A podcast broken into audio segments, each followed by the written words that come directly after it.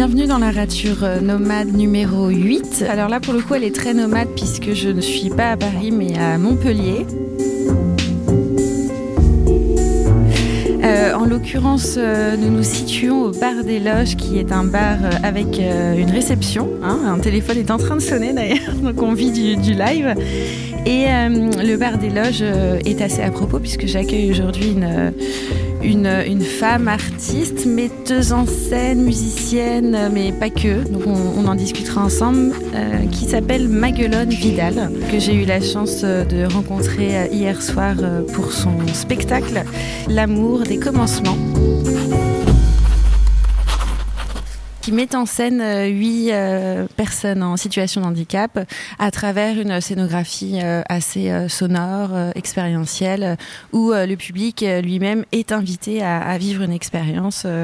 voilà, c'était c'était une, une belle une belle rencontre, une belle manière d'appréhender le travail de Maglone, à qui je vais laisser maintenant la, la parole pour essayer de, de, de la découvrir.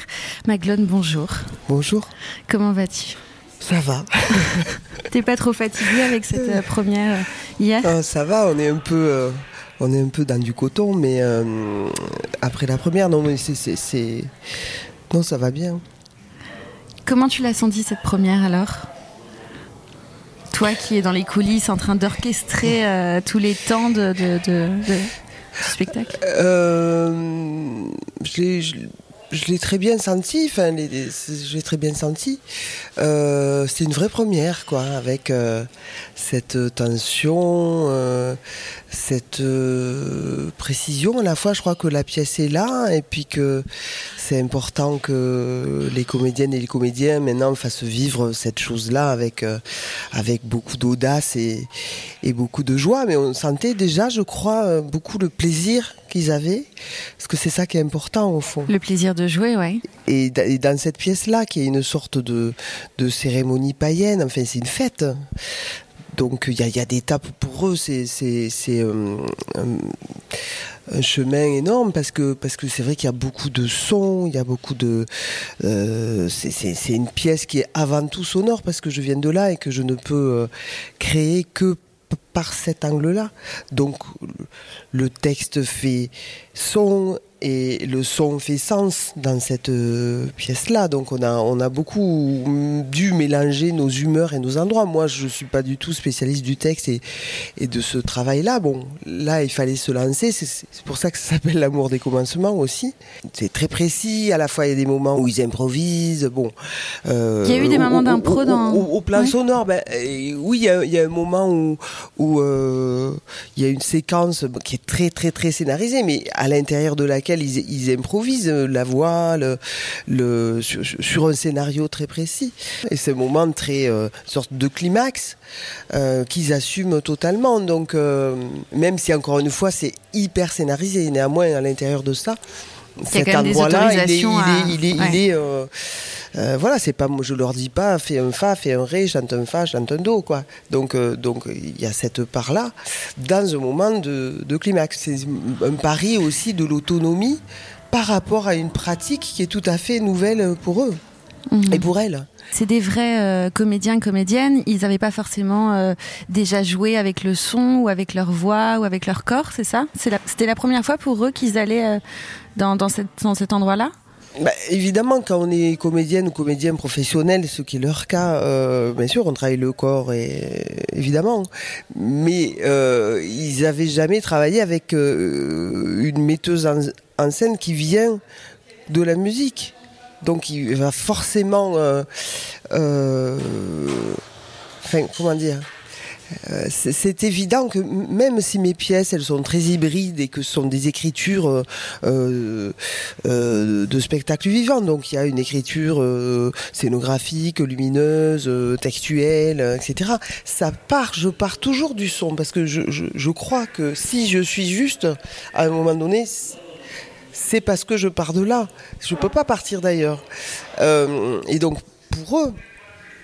Ça se situe quand même à un autre endroit. Mais est-ce que le son, c'est pas déjà du corps et de la voix? Enfin, c'est déjà du jeu, en fait, le Mais son. bien sûr, le, son c'est déjà du jeu, évidemment. Je, je, je, je suis euh, d'accord avec ça puisque c'est tout le sens de mon travail. Mais quand ils travaillent sur un texte, ils savent très bien qu'à cette réplique-là, ils rentrent, à l'autre réplique, ils sortent, que c'est une scène où il y a seulement euh, trois comédiens ou, ou cinq comédiens. Là, c'est une pièce qui, qui, joue beaucoup entre le, ce qui est visible et ce qui ne l'est pas, entre le chant et le hors-champ. Enfin, il y a beaucoup quand même de référence au cinéma. Et il faut être toujours présent, même quand ils ne sont pas visibles, il faut être présent mm. tout le temps, tout le temps, tout le temps. Et puis c'est une pièce de groupe, c'est une pièce chorale, donc euh, je, pense que pour eux, euh, c'est il y a quand même beaucoup d'enjeux à cet endroit et beaucoup de choses nouvelles, dans, vraiment dans leur pratique. Voilà. Comment comment t'es venue cette euh, cette idée de, de travailler avec les, euh, les comédiens les comédiennes de la Bulle Bleue? Est-ce que ça a été une proposition formulée par la Bulle Bleue? Est-ce que c'était une volonté de ta part de travailler avec des personnes en situation de handicap? Comment s'est euh, formé ce projet-là? C'est une invitation de la Bulle Bleue. En fait, l'aventure elle a commencé en, en, 2017 parce que à la suite de mon solo Cocléa, euh, l'équipe de la Bulle Bleue m'a proposé de, faire un labo avec les comédiennes et les comédiens. Tu parlais de 2017 quand, euh, quand vous avez commencé à. Oui, donc euh, ça c'était une invitation pour. donc c'était pas le projet encore, hein, c'était juste une invitation pour faire un labo, donc avec 10 jours de travail, mais une, une monstration à la fin. Euh, parce que c'était l'inauguration du Chez, euh, donc qui est la salle de spectacle de la Bulle Bleue. Donc il fallait, il fallait montrer une forme. Donc j'avais quand même l'urgence de trouver une forme. Donc on a partagé ça. Ça s'est super bien passé. Enfin, moi j'étais sur un petit nuage après ça parce que j'ai découvert plein de choses. On, s'est vraiment rencontrés. Bon, voilà. Et puis euh, plus tard, euh, l'équipe de la Bulle Bleue m'a proposé donc de compagnonner pendant trois ans ce qu'on est en train d'entamer là avec cette pièce. Et c'est là que le projet a véritablement commencé.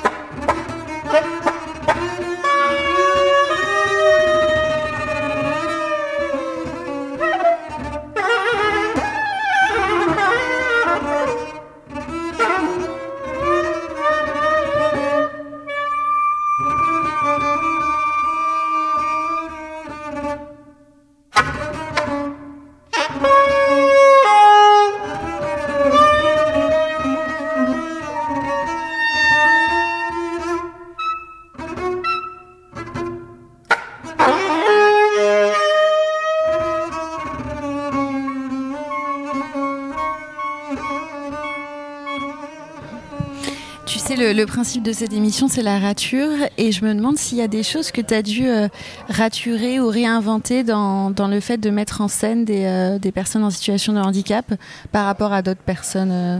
Est-ce qu'il y a des choses que tu as voilà, repensées, même carrément raturées, enlevées, supprimées, réinventées? Alors, moi, je pense que c'est pas spécifique à au handicap.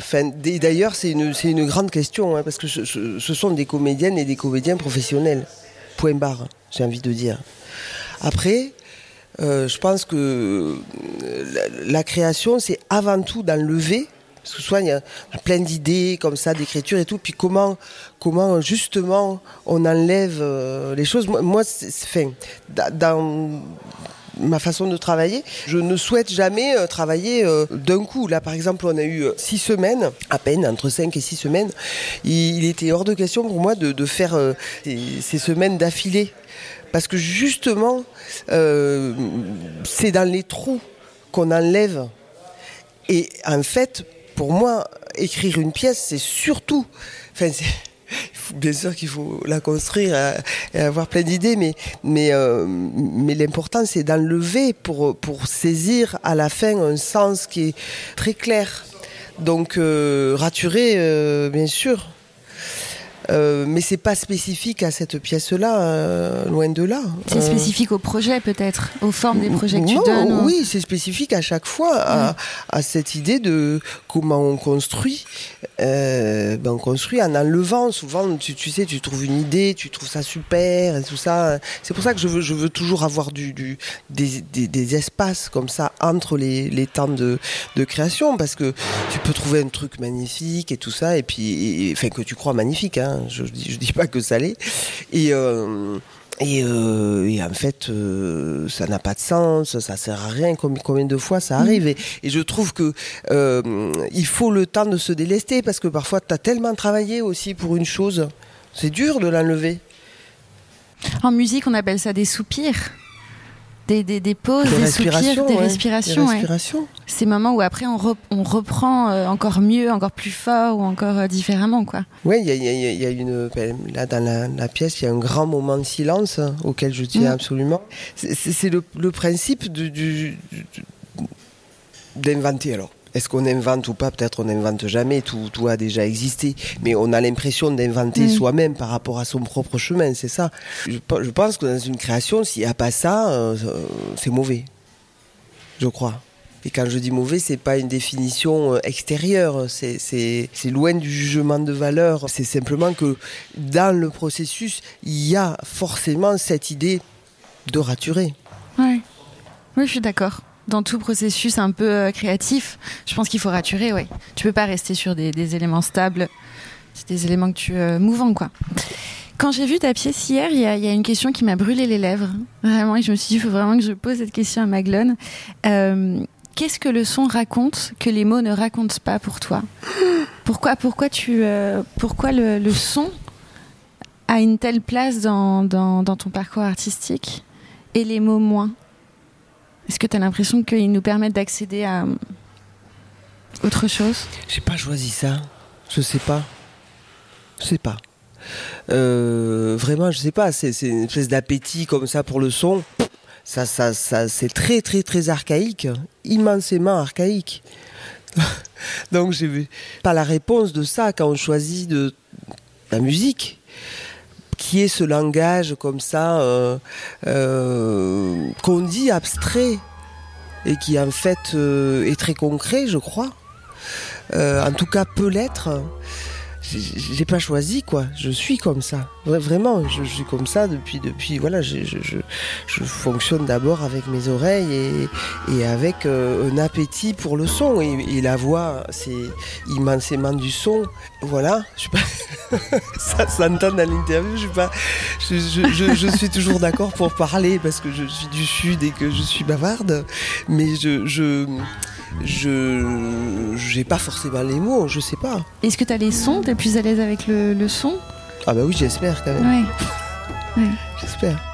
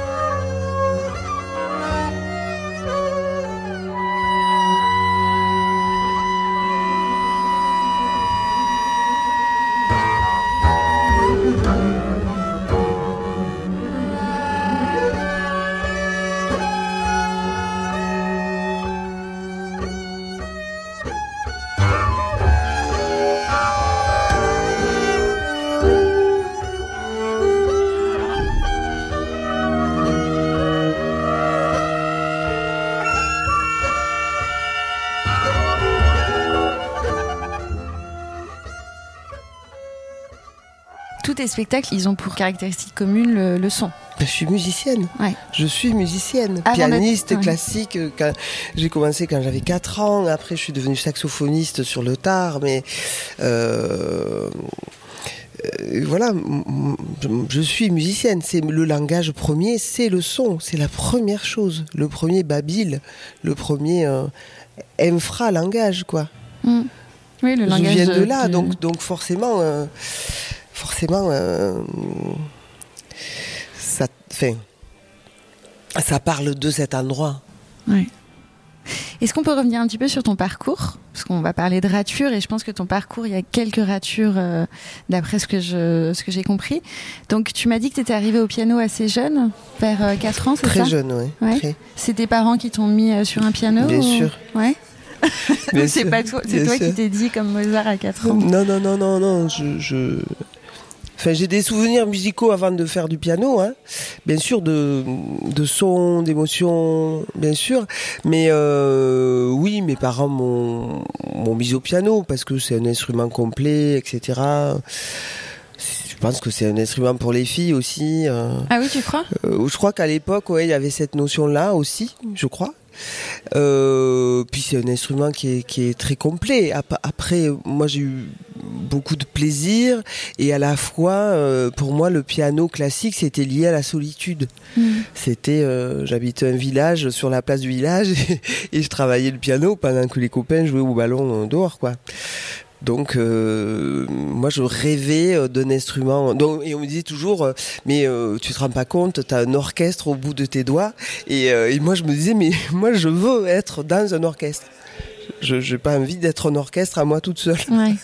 Dans un collectif, peut-être. Donc voilà, il y avait cette idée-là. Donc c'est vrai que j'ai eu beaucoup envie de jouer du saxophone parce que j'aimais souffler et je crois que c'était un instrument très dépendant, euh, dépendant des autres. Et euh, aussi c'est l'instrument du jazz, donc il de, n'y a pas de répertoire, hein. il y en a très peu finalement.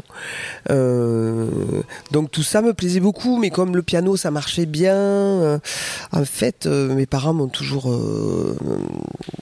conseillé de, de, continuer au piano. Donc, ce qui est une bonne formation le piano quand même. c'est une formation très structurante, même pour approcher d'autres instruments. Bien sûr, bien sûr, évidemment, mm. évidemment, évidemment. Euh, mais j'ai essayé de me faire à cette idée jusqu'à ce que n'y tenant plus, euh, mais super tard quoi. À, à 25 ans, je, je, je m'offre un saxophone qui allait partir au puces. Ah oui. Qu'est-ce qui s'est passé à 25 ans pour que tu justement tu fasses le, pas du vers le saxophone? Mais il s'est passé que bon, je, je, je, faisais mes études de médecine. Euh, que je faisais avec beaucoup de cœur, mais c'était quand même, euh, ce sont des études qui sont très contraignantes. Et il s'est passé que euh, à force, euh, à force, on chemine. Enfin, j'ai pu cheminer vers mon propre désir jusqu'à. Euh, je mangeais chez des amis qui me disent bah, demain on va, on va vendre le saxo au puce et j'ai dit bah non, je l'achète quoi. Et voilà, il était, pourri ce saxo, mais il m'a permis de, de commencer. Rencontré les très bonnes personnes à ce moment-là, des super profs et surtout un super prof qui était André Villéger, qui était euh, vraiment parfait parce que je, je, je venais d'un univers hyper cadré et lui il est très il était très euh, à la fois très euh, très très très exigeant comme ça il demandait beaucoup d'heures de travail tout ça à la fois il, il, il, m'a permis d'aller vers mon propre son parce que c'est ça découvrir qu'à un moment donné tu, tu peut-être tu, tu, tu vas avoir un son et, et m'accompagner dans cette chose-là tout en terminant mes études euh, quand même. Est-ce que le, le, saxophone, pour toi, c'était au-delà d'un saxophone, c'était euh, c'était l'instrument d'un affranchissement justement des contraintes? Parce qu'apparemment, tu avais pas mal de contraintes, le piano, les études de médecine. Est-ce que ça a été euh, un premier déclic, un premier pas vers une, une émancipation de quelque chose? Bien sûr, parce que d'abord, je l'ai choisi. Quand je dis choisi, je, forcément il y a un temps de silence parce que qu'est-ce qu'on choisit à la fois. Euh, mes parents ne voulaient pas que j'en joue et mon père, euh, il, adorait ça. Il avait tous les disques des jazzmen, donc euh, les trucs ils viennent pas de, nulle part. Néanmoins, effectivement, je l'ai choisi et c'était une grande transgression parce que bah, moi, mon père, il me disait que à 13 ans, j'avais redemandé de jouer du saxo. Je me disais, mais c'est trop tard. Pour être bon, faut commencer tôt, quoi. Donc, moi, j'ai commencé ça à 25 balais. Euh, et finalement, j'en ai fait, euh, fait ma vie. Donc, euh, dans, un truc où j'ai pas de diplôme ni rien. Alors qu'on, moi, on m'a quand même bien expliqué qu'il fallait travailler, avoir des diplômes et tout ça. Et, et en fait, c'était un, début d'affranchissement parce que je savais très bien que mon désir allait vers là, vers cette chose qui est là l'amour des commencements, c'est-à-dire que finalement on peut euh, on peut se créer se créer quoi. Enfin, ça fait pompeux de dire ça, mais, On, peut inventer son chemin avec et, euh, recommencer aussi euh, des parcours. Oui, et, et, inventer un chemin. Voilà, qui, qui est euh, euh, euh, tout à fait humblement, hein, je veux dire. Hein. C'est juste que, ben, voilà, pas après pas, tu dis, il y a, y a, ton désir qui rentre en jeu. C'est vrai que jusque-là, pour plein plein de raisons, mon désir, j'en avais très peur et je pensais qu'il valait mieux qu'on désire pour moi, c'était plus, c'était plus sûr. ouais. Sachant que les études de médecine, tu les as pas choisies. Alors, c'est plutôt, c'était une pression un peu familiale. Ou... Non, non, enfin c'est plus compliqué que ça. Euh, en fait, ta question est super, pardon, je dis non, non, mais. Euh, euh, c'est des choses très personnelles en fait. J'ai choisi les études de médecine pour des raisons personnelles très très fortes. j'ai choisi ça alors que j'étais plutôt littéraire, etc mais dans un certain contexte familial euh, compliqué, en fait, j'ai perdu mes parents euh, adolescentes. Euh, comment dire? Chez moi, il fallait faire des études traditionnelles, quoi. Donc, j'avais même pas idée qu'on pouvait faire des études. même l'être sup, je savais même pas que ça existait, quoi même ça. Donc euh, voilà, j'avais une image que voilà, il fallait avoir un métier, un bon métier, etc., etc. Et dans ce cadre-là, effectivement, j'ai choisi ça alors que j'étais mm, pas doué pour pour les matières scientifiques, mais j'ai choisi ça parce que je me disais ouais, au moins ça sert à quelque chose. Euh, voilà. Puis j'avais accompagné mes parents aussi. Enfin, je, suis désolée, je, suis obligée de parler de ces choses personnelles là parce que ça ça a déterminé ça. Et j'avais une position politique aussi là-dedans, c'est-à-dire dans ce que j'avais à dire dans un hôpital et tout ça. Euh, euh, à mon propre niveau. Enfin, j'en faisais pas du tout une tribune, mais j'avais vécu des choses qui faisaient que j'étais, je suis arrivée là assez pleine de, de d'expériences, de choses que j'avais envie d'éprouver, de partager. Ça, c'était assez, c'était super. Euh, voilà, mais après, dans, dans, dans euh, je, je, c'est vrai qu'au bout d'un moment, je me suis aperçu que j'avais un rêve, quoi, qui était de d'aller vers euh, ce propre désir, la musicale au départ. Et, et, au bout d'un moment, je me suis dit, mais si je le fais pas, je vais être, je, je vais être chiantissime, quoi. Non, mais c'est vrai que tu sais, quand tu fais pas les trucs. Euh, Puis après, accumules les frustrations ah et c'est terrible. C'est terrible. quand j'ai commencé à sentir que j'allais au concert avec appétit, je sortais, je, j'étais un peu. Euh, je disais pas, mais à l'intérieur de moi, je, je, pensais que je passais à côté de quelque chose. Là, tu dis, bon, ben là, faut y aller, quoi. Sinon. Euh, euh c'est le truc de de, bah, de, des proches quoi oui oui puis après si si si t'as des gamins euh, tu vois, tu, tu, tu les mets au clavecin à deux ans alors qu'ils veulent faire du parachute, quoi. Euh, tu vois, c'est des proches qui disaient ça, qui disaient, ma fille, je lui ai fait faire euh, euh piano et danse classique et finalement elle fait tambour et parachute. Bon, mais, c'est ça, quoi. Tu, tu, tu deviens, c'est pas, possible. Enfin, je, je, je crois ça. Enfin, je, je, je, je... Est-ce que tu dirais que à 25 ans, c'est peut-être un peu exagéré, mais ta vie a recommencé Du coup, où il y a une rupture qui a fait que tu voilà, un désir qui s'est retrouvé, un alignement, et tu. Oui, oui, mais c'est pas si clair que ça. C'est-à-dire que c'est pas parce que tu vas, tu vas. Je me souviens du premier morceau que j'ai joué, c'était un morceau de, de Nino Rota euh, euh, d'oreille là. euh, ta di da bi di pa. Bon, c'est pas parce que tu joues ça un soir, un samedi soir et que et que tu dis bon ce saxophone je, je l'achète que ta vie change. Après il faut il faut faire le chemin, il faut commencer un instrument tard. bien sûr que les bases du piano, elles sont très importantes, elles te forment une oreille et tout ça, mais après, il y a, il y a tout le chemin. Les, les, euh, si tu veux, l'émancipation, c'est encore à l'œuvre, quoi. C'est encore à l'œuvre tout le temps, tout le Mhm. temps, tout le temps. Euh, euh, voilà, il y a eu après le, le fait de dire très vite, bon, ben, je vais, fi- je vais finir mes études, mais après, je vais tenter cette aventure musicale-là. Et puis après, c'est toujours, tu vois, metteuse en scène, euh, jusque-là, je le disais pas. Tu le disais pas Je le disais pas parce que parce que c'est venu petit à petit de, de ce désir d'hybridation, euh, mais je me nommais pas en tant que tel. Et finalement, avec euh, ce projet-là, où là, je dois écrire exclusivement pour des comédiennes et comédiens, là, ce mot vient et je, je, je, je commence à oser le, le nommer. Et tu te sens à l'aise dans, dans, dans ce mot-là? Ouais. Ouais. Mais c'est tout nouveau. Mm. C'est vraiment tout nouveau. Mm. C'est pour ça que tu disais tout à l'heure que avant tout, tu es musicienne. Bien sûr, Avant tout. Bien sûr.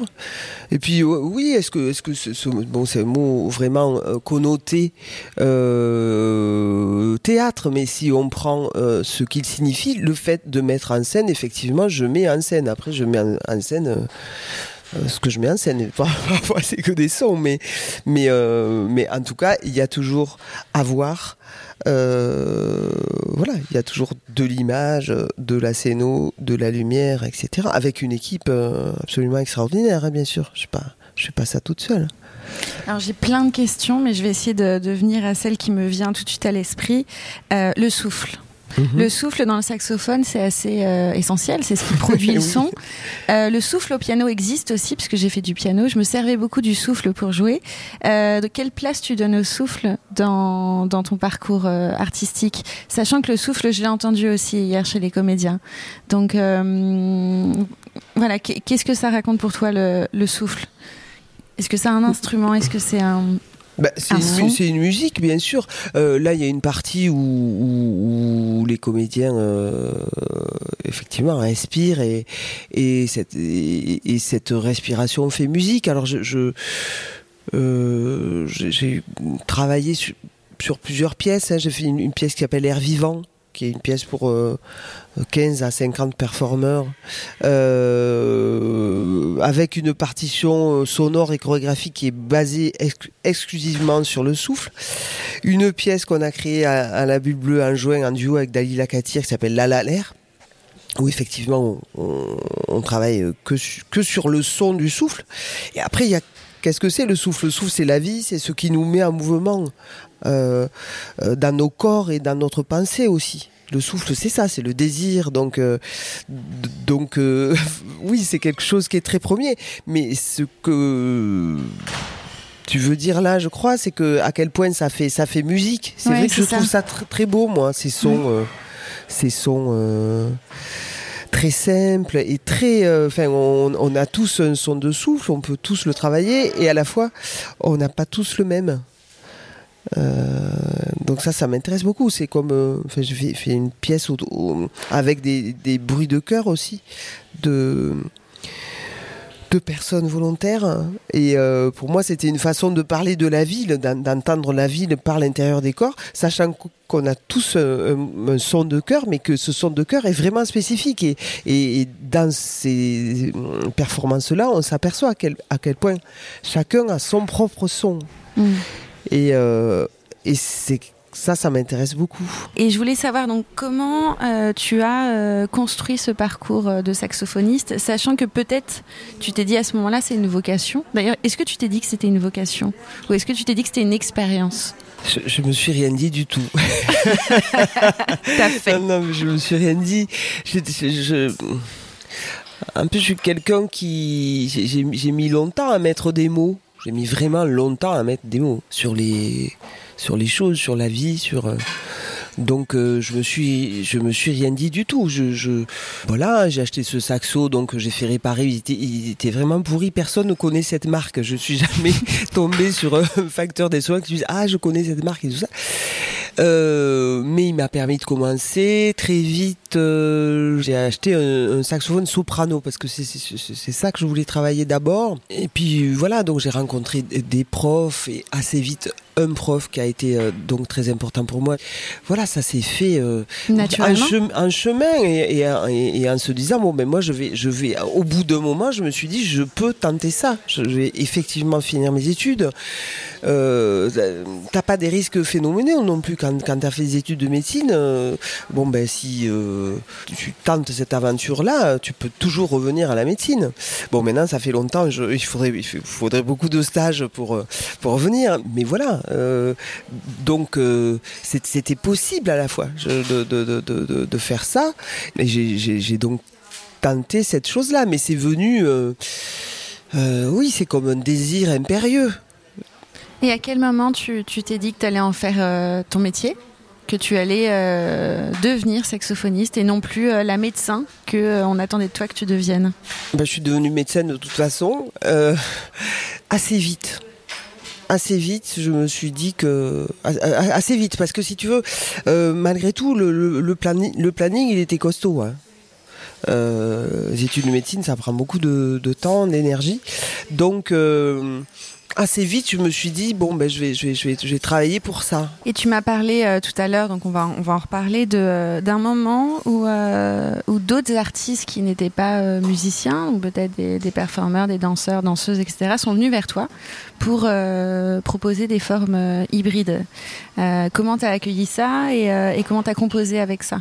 C'était relativement classique dans le format. Ce sont des chorégraphes qui m'ont demandé de, de, faire la musique, mais toujours d'être présente sur scène. Euh, des poètes, des comédiens, des écrivains, des metteurs en scène qui m'ont proposé de travailler avec eux.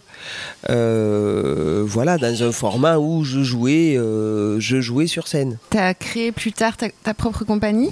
Euh, Oui, bon, après tout, tout, tout, tout ça été. Je, je, suis arrivé assez, euh, assez tardivement dans ce milieu-là. Hein. Au départ, effectivement, j'ai été invité euh, et par des musiciens, donc euh, Raymond Bonny, Joël Léandre, des artistes extraordinaires. Donc j'ai vraiment eu beaucoup, beaucoup, beaucoup de chance.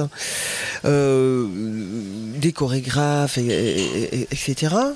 Et puis un jour, j'ai voulu répondre à un appel à projet sur une forme hybride et je me suis aperçu que quand on n'avait pas de compagnie, autant quand on était plasticien, euh, on pouvait euh, répondre euh, personnellement à un appel à projet, autant là on pouvait pas. Il fallait monter une structure et du coup je l'ai fait pour une raison très concrète au départ. Et donc, effectivement, ma structure, elle s'appelle Intensité Fabrique de création hybride parce que euh, bah, l'idée c'était de vraiment considérer que la musique est, autant à écouter qu'à voir, qu'à qu sentir, que c'est un aspect euh, polysensoriel euh, et synesthésique de la musique qui m'intéresse. Et en fait, donc j'ai monté cette structure pour des raisons très concrètes, mais, c'est devenu tout de suite le fondement de mon travail, cette hybridation-là. Et cette fabrication aussi. Parce que l'hybridation, la fabrication, quelque part, c'est peut-être un peu euh, similaire. C'est des mots qui résonnent en tout cas. Oui, après, on peut fabriquer aussi des, concerts, euh, des concerts, enfin la forme concertante, elle est toujours, euh, je trouve hyper intéressante et c'est aussi éminemment et, immensément de la fabrication. Simplement, mon endroit, il, est dans cette euh, hybridation là, je crois. Dans l'idée de, de, de, de, travailler sur du spectacle vivant euh, complet, j'allais dire. Mm. qui, qui s'origine dans le son mais voilà. Et ça c'est pareil je je, je, je l'ai pas décidé. C'est comme tu me dis pourquoi tu le son c'est si important. Bon ben c'est vrai que euh, les idées me viennent comme ça dans, dans cette euh, peut-être euh, ça a à voir avec euh, le rapport au corps la, la, la relation à la médecine justement. Et et la relation entre le corps et le son, comment on peut créer des, des, des, espaces finalement où il y a cette notion de, de polysensorialité qui est très importante. Je vois ma dernière pièce, avant l'amour des commencements et, et, avant la performance La La dont j'ai parlé tout à l'heure, c'est une pièce qui est qui s'appelle La Tentation des pieuvres et qui est euh, une création hybride entre la cuisine et la musique, où effectivement euh, on travaille euh, à partir du son de la cuisine, mais du corps du cuisinier, des musiciens, des convives qui sont là, puisqu'il y a 100 convives à chaque fois, de des odeurs, de, de ce qu'on voit, de la lumière, de, de, de, de tout ce qui émane de la fabrication d'un plat et après on mange et, on boit. Donc il y a, une expérience. Comment, oui, et comment on inclut toutes ces choses-là euh, à partir du son et comment on déroule un fil qui va créer, j'espère, du spectacle vivant, avec le mot vivant qui est important. Mm. voilà. Mm. Tu as déjà pensé à, inventer une forme hybride entre euh, musique et euh, médecine? Que ça, ça, permettrait de faire une boucle avec ton parcours euh, à toi. Parce que tu parles de cuisinier, pourquoi pas de, voilà d'insérer une dimension. Euh, ben, euh, le cœur du son, c'est ça déjà. Le cœur du son, en fait, c'est déjà ça. C'est une pièce dans laquelle je mixe des, des bruits de cœur de personnes volontaires. et pour que ma partition évolue, euh, il faut que ces performeuses et performeurs dansent. Donc on travaille préalablement avec euh, Fabrice Ramalengom, qui est chorégraphe et avec qui j'ai la chance de travailler, que j'ai invité sur ce projet. Euh, donc c'est déjà ça dans le euh, la façon dont ça fonctionne techniquement. Euh, c'est déjà de, la, de la médecine en fait. Mm. Et est-ce que dans, dans l'hybridité ou l'hybridation, d'ailleurs, je sais même pas quel mot faudrait favoriser, est-ce qu'il y a des ratures pour toi? Dans, dans ce qu'on fabrique, dans ce qu'on crée, dans, dans ce qu'on dans ce qu'on rend hybride? Est-ce qu'il y a des choses qu'on rature? Ben, Ça induit une forme de rature, oui, dans la mesure où je pense que c'est important de savoir d'où chacune et chacun part. Moi, comme je l'ai dit, si je pars toujours du son, ça fonctionne si je ne pars pas de là, souvent ça fonctionne pas. Je, me, je, me, rappelle dans, mon solo euh, Cocléa, en fait, à un moment donné, je dois aller donner des enceintes au public. Et je travaillais avec une danseuse chorégraphe qui est Yifang Lin. Et euh, comment aller traverser la, la scène et, et, aller donner ces enceintes au public? Et en fait, on a travaillé assez longtemps dans une, une forme dansée de, de ça. Et autant Yifang, elle le faisait, elle, ça pouvait durer 4 heures le fait qu'elle amène des enceintes au public. Et moi, ça faisait euh, la nana qui s'applique, qui bosse, mais euh, ça fonctionnait pas. Donc euh, effectivement, au bout d'un moment, j'avais juste besoin de m'essouffler pour que mon souffle soit dans les enceintes que je donne au public. je me suis essoufflé super simplement et je suis allé apporter les enceintes au public super simplement aussi parce que encore une fois, je ne peux partir que du son. Et après, bien sûr que ça, ça donne autre chose. Mais, mais euh, euh, voilà. Et dans l'hybridation, ce qui est très intéressant, c'est aussi le travail en équipe. c'est ce que j'allais dire. C'est de voir comment, par exemple, le, euh, avec la scénographe avec qui j'ai la chance de travailler, qui est Emmanuel de Becher, Emma, bon, on discute, on travaille, etc. Mais après, quand on est sur le vif dans, dans les, dans les répétitions, souvent elle, elle a une vue de scénographe. Ça, les, micros, ça peut, ça peut l'embêter, par, par, exemple. Je veux dire, euh, quand on doit mettre des micros au sol, etc., alors que le public est au centre de la scénographie. Bon, c'est aussi simple que ça, d'où on parle. Et donc, on travaille, et on travaille aussi sur, euh, sur de la négociation. C'est-à-dire euh, comment on négocie entre ces différentes ces différents champs artistiques et parfois ben, euh, euh, on, doit euh, se décaler de nos pratiques.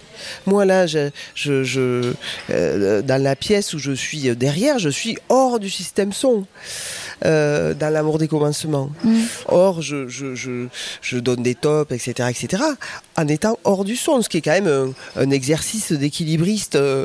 voilà, mais c'est nécessité par la, par le principe scénographique et le rapport au public, etc. Donc ça vaut vraiment le coup. Mais on, on, va toujours, euh, dans ces cas-là, on doit toujours faire un pas de côté. Et c'est ça, ce, ce mm. débat là qu'il y a entre nous sur des points euh, est très très important.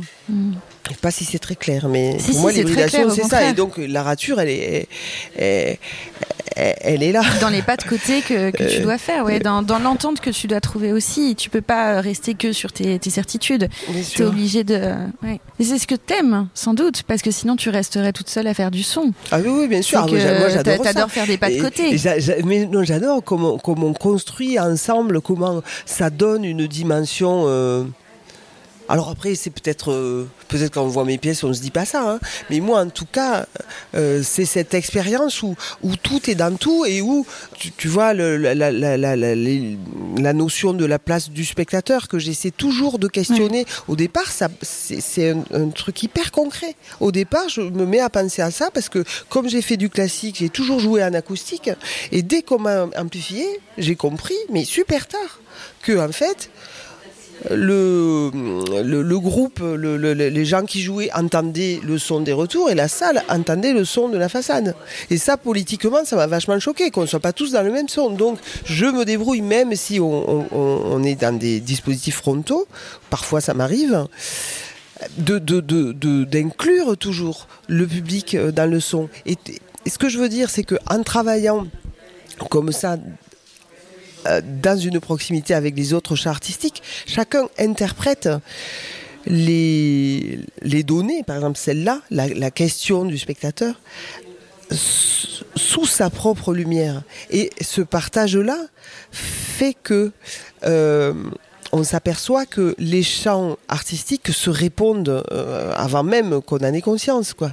Et c'est ce, ce, balancement, c'est ça le swing finalement pour moi. C'est ça qui, c'est que paf, ça se balance. Et, et, et, euh, euh, oui, c'est ça qui m'intéresse. Mais à la fois, je comprends. Enfin, c'est il faut être clair avec ça. Je trouve que euh, euh, la forme concertante, elle est, elle est super, elle est super nécessaire. Hein. Attention, moi c'est juste mon endroit, ma, passion, elle va à cet endroit-là pour plein plein de raisons.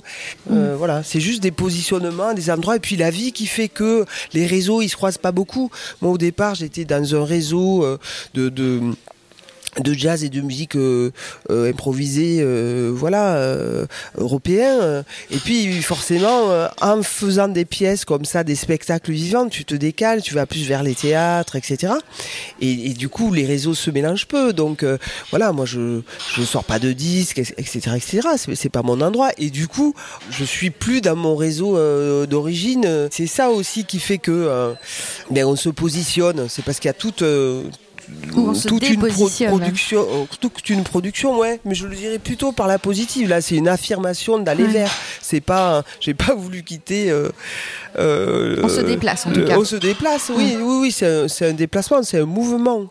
Est-ce que tu penses que tout ce, tout ce que tu dis me, me, me conduit quand même à, à penser que quelque part tu explores la marge euh, ce que veut dire la marge. Peut-être que tu essayes de sortir de, de, de, ce qui nous semble normal, de ce qui semble normé dans la musique ou dans, dans les formes musicales, et tu vas vers autre chose. Donc est-ce que tu considères consciemment que euh, quelque part t'interroges euh, la marge ou que tu l'explores? L'inconscient, c'est important dans la vie. je, je euh, consciemment, je me dis pas ça. Tu sais, moi, je, je fabrique beaucoup. Moi, je suis dans une chose comme ça. J'ai la tête dans le guidon. Je, je fabrique des choses. Euh, on fabrique ensemble. Là, tu vois, c'est on fabrique avec des personnes aussi. Donc, euh, euh j'ai pas la conscience philosophique de cette notion de marge. Non. Euh, du hors norme, en tout cas c'est émouvant ce que tu dis. Moi, je, à la fois, on, est structuré, euh, on joue dans des lieux qui sont très repérés. Euh, je sais pas si j'ose dire ça que j'explore la marge. Je, je, sais pas. Alors après, évidemment, euh, évidemment. voilà, ça résonne avec la bulle bleue, les, ces, ces comédiens singuliers, mais on est tous et toutes très singuliers et, Tu le dis d'ailleurs dans ton spectacle, hein, tu dis tout le monde est singulier, bon, tout le monde est normal, tout le monde est singulier, il y a cette, cette, cette musicalité autour du tout le monde, de l'anaphore, euh, t'explores ça aussi. C'est un, un, texte de Pierre Tillman, hein, c'est pas, pas moi hein, évidemment qui, qui, a écrit cette belle chose-là, c'est un, un texte de Pierre Tillman c'est un poème que, que, je connaissais auparavant. Pierre, il m'a, il m'a invité hein, euh, euh, plusieurs fois à performer avec lui. Donc c'est un, euh, poète plasticien magnifique qui m'a invité à, plusieurs occasions. Donc je connaissais ce texte et je, lui ai demandé si on pouvait travailler autour de ce texte-là et d'un autre texte parce que je voulais aussi parler de la de, de leur situation de comédienne et de comédienne donc euh, un autre texte de Pierre qui qui interroge euh, finalement euh, le rôle que tout un chacun a dans sa propre vie. Ma question euh, sous-jacente c'était est-ce que en faisant tout ce que tu fais parce que tu es quand même assez active sur la scène artistique, il y a une intention derrière? Il y, y a une intention de faire bouger quelque chose derrière ou tu le fais parce que voilà, quelque chose te pousse à le faire. Il y a toujours de l'intention derrière, enfin, tu vois, les, choses. C'est comment on prend les choses, comment on les investit et comment, voilà. Là, le travail avec la, bulle pour moi, il est fondamental, absolument fondamental. Artistiquement, politiquement, euh, euh, bien sûr, de toute façon, tout ce qu'on fait est politique, tout. Et j'ai immensément de chance que l'équipe euh, m'ait proposé ça parce que travaille habituellement avec des metteuses en scène et des metteurs en scène qui viennent du théâtre. Donc ils ont énormément d'audace de me faire confiance. Ils savaient pas, hein. Ils savaient pas. Voilà, et c'est ça qui est important de, de, de, tenter des aventures et d'y aller. Euh, et ce qui est beau là, c'est que pour construire, si tu veux, toutes tes idées, elles sont éprouvées tout de suite. Là, il faut mettre en place euh, les choses pour les pour pouvoir les éprouver, savoir si l'idée mmh. est bonne ou pas, si la construction fonctionne ou pas. Donc il y a, y a ce travail euh, qui est important, euh, avec des fragilités, voilà, de concentration, de, de physicalité parfois, etc. mais avec une puissance dans la façon dont les choses se transmettent entre nous entre les comédiens, euh, les gens de notre équipe et moi. C'est-à-dire que c'est vraiment une aventure sur la transmission. Comment ça passe Et ça passe pas que par les mots. Ça passe par, je crois, par un désir comme ça partagé qui est à l'œuvre et qui euh, et qui est toujours en mouvement. Mmh. Euh, donc c'est extraordinaire de, de de vitalité. Et pour quelqu'un euh, qui a ce parcours-là, tu vois, euh, se, taper des études de médecine, euh, voilà, ça prend, ça m'a pris plus de dix ans dans ma vie. Faire ce choix euh, de devenir musicienne professionnelle, etc. Puis euh, et, et, là avoir cette possibilité de, de, travailler à cet endroit, dans ces frontières là. Et là tu as raison, dans cette marge là, euh, c'est un sacré cadeau quoi. Donc je le prends vraiment comme tel et j'espère en être digne. Quand on choisit le son, c'est qu'on est, il y a un problème avec les mots. C'est évident, mais c'est évident, mais c'est évident. Et après, euh, voilà, euh, même si je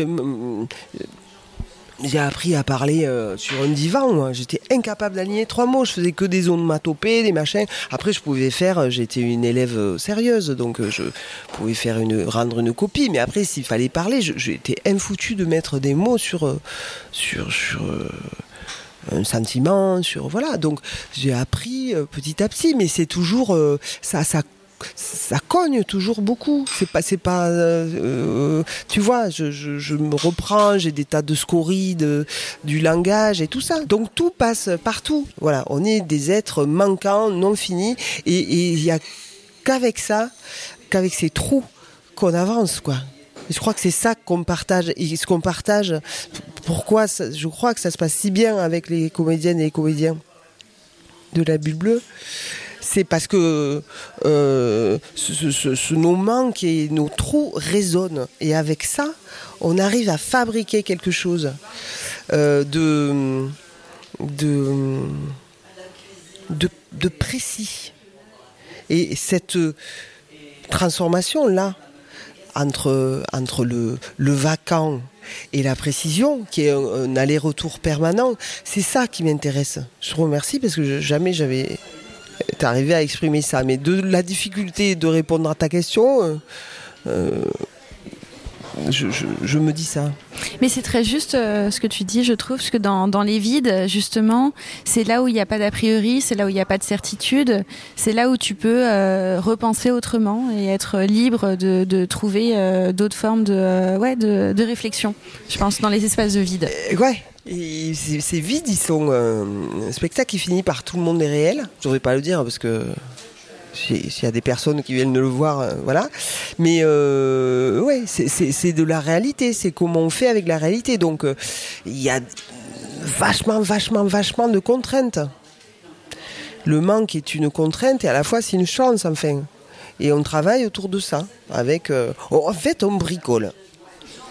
Non, mais dans le, dans le très dans le sens noble, voilà, on, bricole, on, bricole, on, on bricole, on, on, combine, comme me disait euh, euh, Barthes, euh, voilà, avec, du réel, avec, avec tous nos trous, et, voilà, on y va. Donc tu es dans une écriture de plateau, a priori si tu composes avec ces trous, avec ces réels Pas seulement. Là, avec le temps que j'avais, je ne pouvais pas être dans une écriture de plateau pure. Je, je, suis arrivé avec une écriture et une structure déjà. Parce que. mais qui tenait compte de ça qui tenait compte bah, du fait que les comédiennes sont comédiens, donc euh, pas, en fait, ils sont musiciens, ils se découvrent musiciens, mais à la base, j'avais pas affaire à des musiciens. Donc, comment je fais pour euh, que qu'on puisse euh, créer une, pièce ensemble? À, partir d'où on part. Donc j'avais fait quand même beaucoup beaucoup d'hypothèses et, une dramaturgie, etc. Après ça, grandit et ça vient avec le avec le travail de plateau, mais il faut arriver avec le temps qu'on avait, il faut arriver avec avec des une structure quand même. Alors on va finir avec une, une dernière question. Euh, est-ce qu'il y a une citation, une phrase, un mot, un son qui euh, t'inspire, qui te donne, euh, je sais pas, qui t'amuse ou qui voilà, qui te donne l'énergie de d'être? Je, je, je, je, pense à une phrase de Bachung qui dit je, je, cloue des clous sur des nuages, un marteau au fond du garage. D'accord, restons sur cette phrase mystérieuse. Merci Maglone pour euh, ce temps ensemble. Merci à toi. Merci Et euh, à bientôt pour une nouvelle rature nomade.